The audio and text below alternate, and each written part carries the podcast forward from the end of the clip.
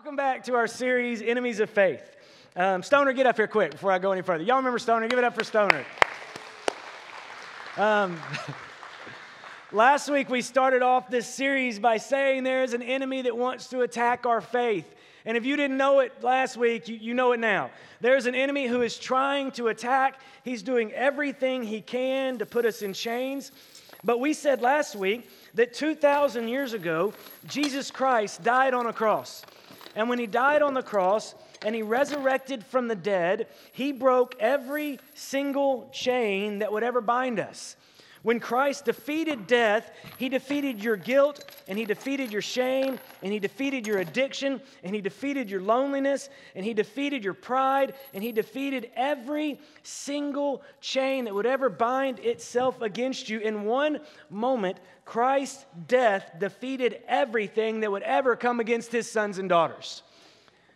But 2,000 years later, there's still a bunch of us living like this. 2,000 years after every single chain was destroyed, sons and daughters of the king are still living in chains. Why? Because there are enemies of the faith that want to make sure we never live free. There's enemies that know that if they can crush our faith, if they can destroy our faith, and they can destroy our purpose, they can destroy our freedom. And it's not just about our freedom. We said this last week. It's, it's not just the enemy that's coming after us. When an enemy comes after your faith, faith is not just something for your freedom. Faith is something God uses to make you holy. And when God makes people like us holy, God gets glory from it. So the enemy isn't just after your freedom, the enemy is after God's glory, and that should offend us. So it's a fight worth fighting. And we said our definition of faith comes from Hebrews 11:1 and it says, "Now faith is confidence in what we hope for and assurance about what we do not see. Faith is confidence in what we hope for and assurance about what we do not see. And what is it that we hope for? We hope that the story is true, right? We hope that God is good. We hope that Jesus saves. We hope that we are chosen and righteous and redeemed and set apart. And we hope that what we see in this world is not everything. This is we, we're confident in what we hope for and we're assured of what we do not see. What don't we see? The face of God. It's hard to see the face of God. What do we see? Our chains. So faith is, is confidence in what we hope for and assurance that the God we can't see is more powerful than the chains we can see. It's assurance that, that anything that comes against us is not as powerful as the God that is within us. And that's what faith is, and that is exactly what the enemy is trying to steal. He wants to take your faith. And so this week and last week, we're picking a fight. And we said, man, you, you, can't just, you can't just have faith. I can't just wake up and decide to believe in something that I don't believe. Faith is a free gift from God, but you must use the faith God has given you to place that faith in God and allow Him to grow that faith. Faith works like a, like a muscle. Like, guys, I, I, I wasn't overly enthusiastic about exercise until I started exercising. I know. you were all thinking it the more I exercise, the more excited I get about exercise. Faith is the same way. If you don't use the muscle, the muscle decays. And lazy faith is not what you were intended to have. So we're talking about some enemies over the next few weeks. And next week, we're going to talk about how, how, how the enemy wants to place your faith in a place where it doesn't belong. But this week, we're talking about how the enemy wants to keep you from using the faith that you have. Does anyone remember last week's enemy? Good job, girl. Last week was isolation. This week's enemy is apathy. And I do believe, man, this may be the most dangerous enemy the American church faces. Apathy is defined like this a lack of interest, enthusiasm, or concern. Sentence, please. My geometry teacher thought I was full of apathy in high school. So did my algebra teacher. She thought I was full of apathy all four times I took her Algebra 1 class. I was in Algebra 4. no, you weren't, Tommy. Algebra 1 four times. This is what apathy is a lack of interest, enthusiasm, or concern. And this is our biggest problem. We have a lack of interest, enthusiasm, or concern. We approach this thing as if it's no big deal. We approach this thing as if we can do whatever we want, as if God's not really concerned about how we live or what we do. But the truth is, there is a call and a way we are designed to live, and it is not to be full of apathy. And there's some ways, some specific parts of our life where apathy tries to sneak in there and steal. And the first one is this the enemy tries to convince us to be apathetic with our time. Guys, if, if you're under the age of about, I don't know, probably 30, you think you have all the time in the world. Um, as you get a little older, you start to think maybe not. Um, but we are so apathetic about time. We act like we have all the time in the world to do whatever it is we want to do. And so we don't do what we're supposed to do because we think we have all the time in the world to do it. James 4 13, 14 says it like this Now listen, you who say today or tomorrow we will go to this or that city, spend a year there, carry on business and make money. Why you do not even know what will happen tomorrow? What is your life? You are a mist that appears for a little while and then vanishes. And that's, that's a scary thing. You are a mist that appears for a little while and then vanishes. It's a scary thing unless you have faith. And if you have faith, then that's okay. But this is saying, man, your time matters. What you do today matters. What we do in this moment, now, right now, matters. And we need to approach each moment as if that is the moment where God wants to build our faith, not tomorrow. Think how many times we've had these conversations in our homes.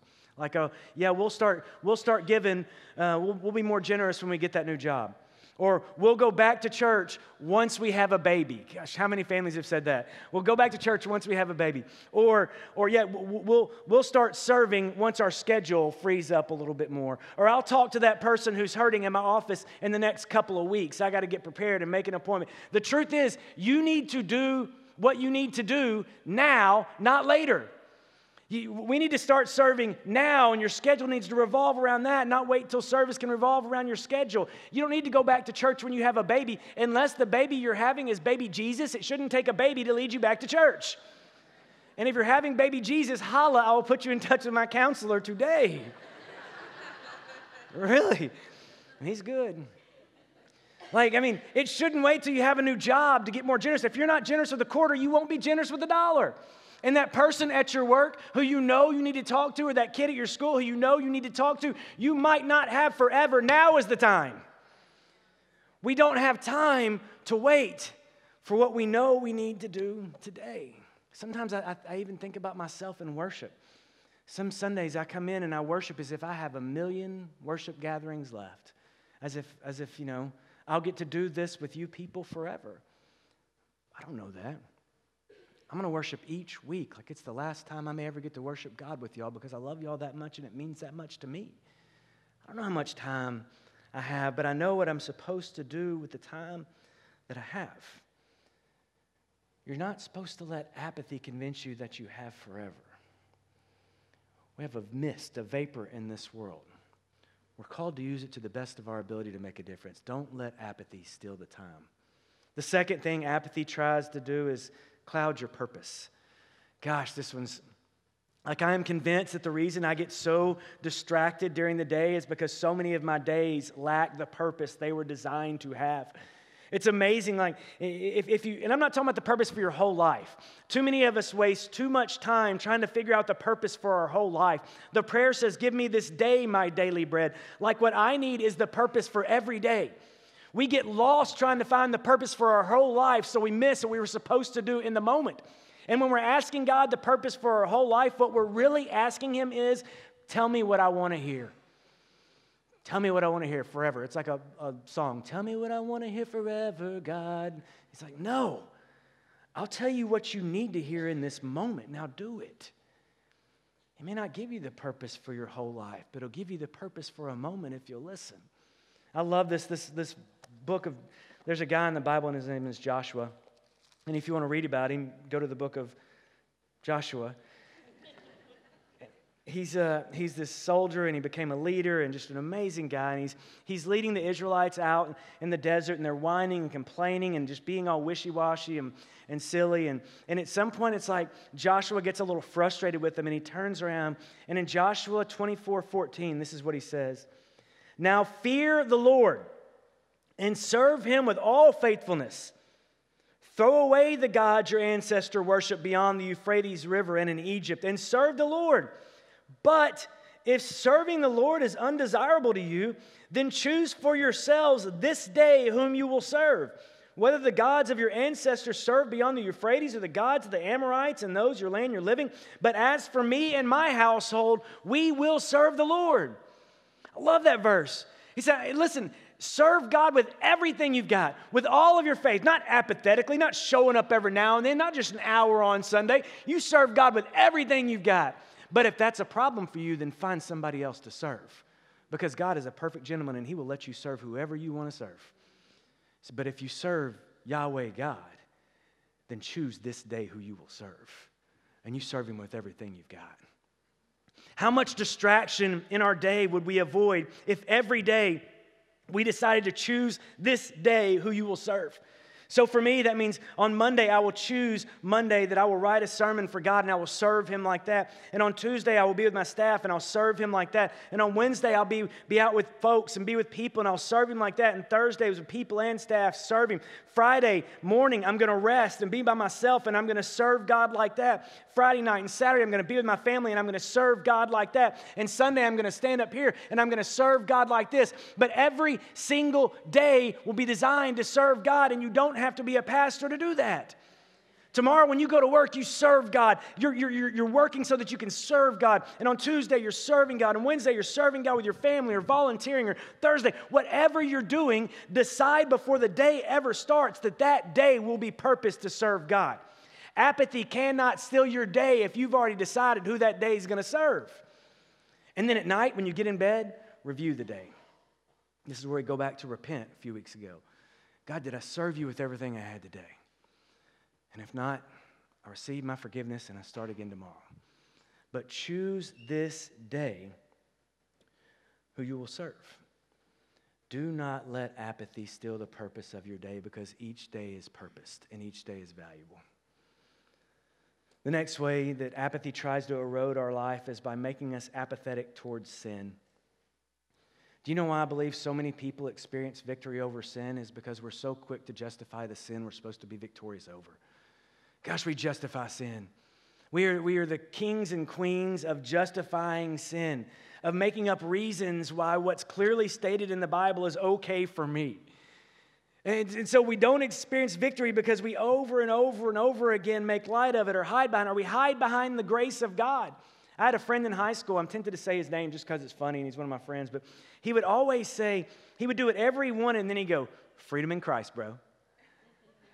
and I was like, What? I love this. I wasn't a Christian, so I was like, That's, I'm in, freedom in Christ, and I do whatever I wanted. As I've grown, I realized that's not exactly what freedom in Christ meant. Freedom in Christ doesn't mean I'm free to wear whatever chain I want for as long as I want it. Freedom in Christ means I'm free to no longer wear the chains. Do you see the difference? We hide behind grace. We do whatever we want and then say the grace of God. And He's like, no, no, no, that's not how this works. My grace cost a lot. Do not cheapen it by acting like you can hide behind it and keep on sinning and do whatever you want. Don't hide behind grace. Uh, James, the brother of Jesus, or the half brother, because I always say this because it makes me smile. They had different daddies. James, the brother of Jesus, Jesus' daddy was God. James 4 7. Submit yourselves then to God. Resist the devil, and he will flee from you. Come near to God, and he will come near to you. Wash your hands, you sinners, and purify your hearts, you double minded. Grieve, mourn, and wail. Change your laughter to mourning and your joy to gloom. Humble yourselves before the Lord, and he will lift you up. The message is if there's sin in your life, don't be apathetic towards it. Don't get used to it. Don't allow this stuff to hang around forever and ever because before long, it won't really bother you. Y'all have all seen the movie Shawshank Redemption, I hope. You remember the, the dude in there who was like, Man, I've been institutionalized. He'd been in chains for so long that he couldn't enjoy freedom anymore. If we're not careful, what we allow sin to do, it, it, sits in our life a little while. And the first time it hurts us, right? The first time we do that thing, we're like, oh man, God, I'm so sorry. And the second time we do it, we're like, oh God, I'm so sorry. Third time, we're like, I'll apologize tomorrow. Fourth time, by like the 147th time, we actually begin to convince ourselves that this sin was God's will for me, that this is somehow okay that God's accepting of whatever it is I'm doing that He clearly says He doesn't accept in the book He wrote. We begin to excuse the sin in our lives instead of fighting against it. And when that happens, the chains get a little tighter.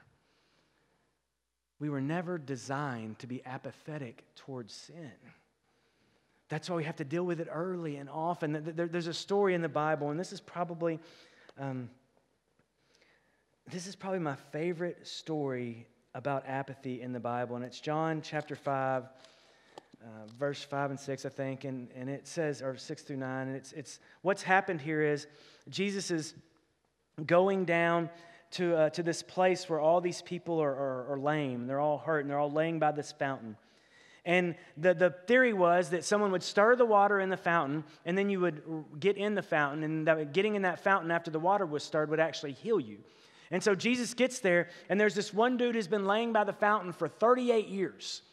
For 38 years, every day, this dude has shown up to the fountain. And you can read this passage a lot of different ways. This is just the way God's speaking it to me. And, and, and maybe it's because this is what God wants me to hear from me. But John 5, 6, it says, When Jesus saw him lying there and learned that he had been in this condition for a long time, he asked him, Do you want to get well? Sir, the man replied, I have no one to help me into the pool when the water is stirred. While I'm trying to get in, someone else goes ahead of me. Then Jesus said to him, Get up, man, pick up your mat and walk. And at once the man was cured. Do you know what I hear when I read that? The chains that you're wearing, I broke 2,000 years ago. Take them off and walk, son. Why are you still wearing chains I broke? What are you waiting for?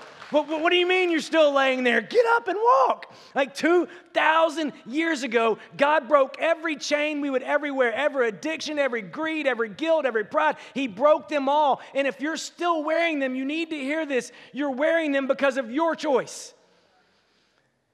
Guys, and I've been there.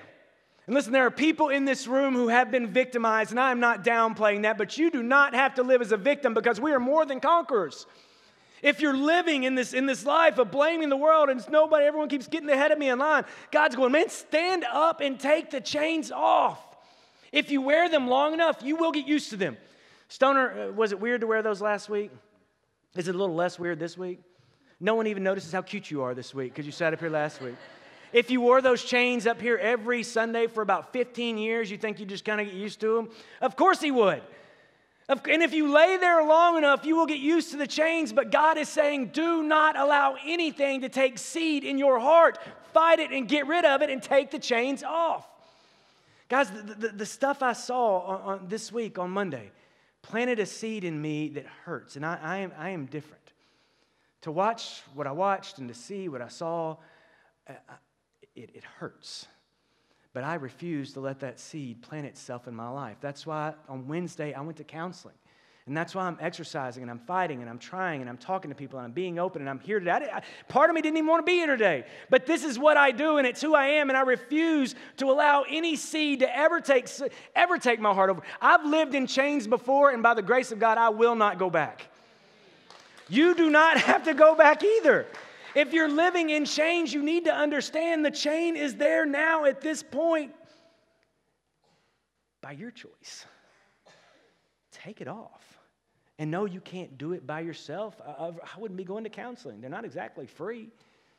I've got friends around me, I've got people because I need people to help me. But the choice is yours about whether or not you will stand up and walk. Stoner, take those chains off and walk, man. Take them off. Stand up. This is, this is what it should sound like when God tells you to take your chains off. It should sound like this. It shouldn't sound, Stoner's not waiting for someone else to come take his chains off. He's not complaining about the chains being there. He's simply taking chains off that never belonged on him. And when he gets done today, he's going to pick up his chair and walk. Now, pick up your chair and walk. Look at him. The man's free. Isn't that great? You know what my job was? To tell Stoner he had chains on him. When did that not become grace? It's a hundred percent grace. If you see someone in chains, to not tell them, to not love them enough to help them get the chains off, that's not being a friend. That's being an enemy of freedom. If we see people wearing chains, if we see captives, if we see hostages, it's our job. And you know why I can tell Stoner to take the chains off? Because Stoner and I have a relationship.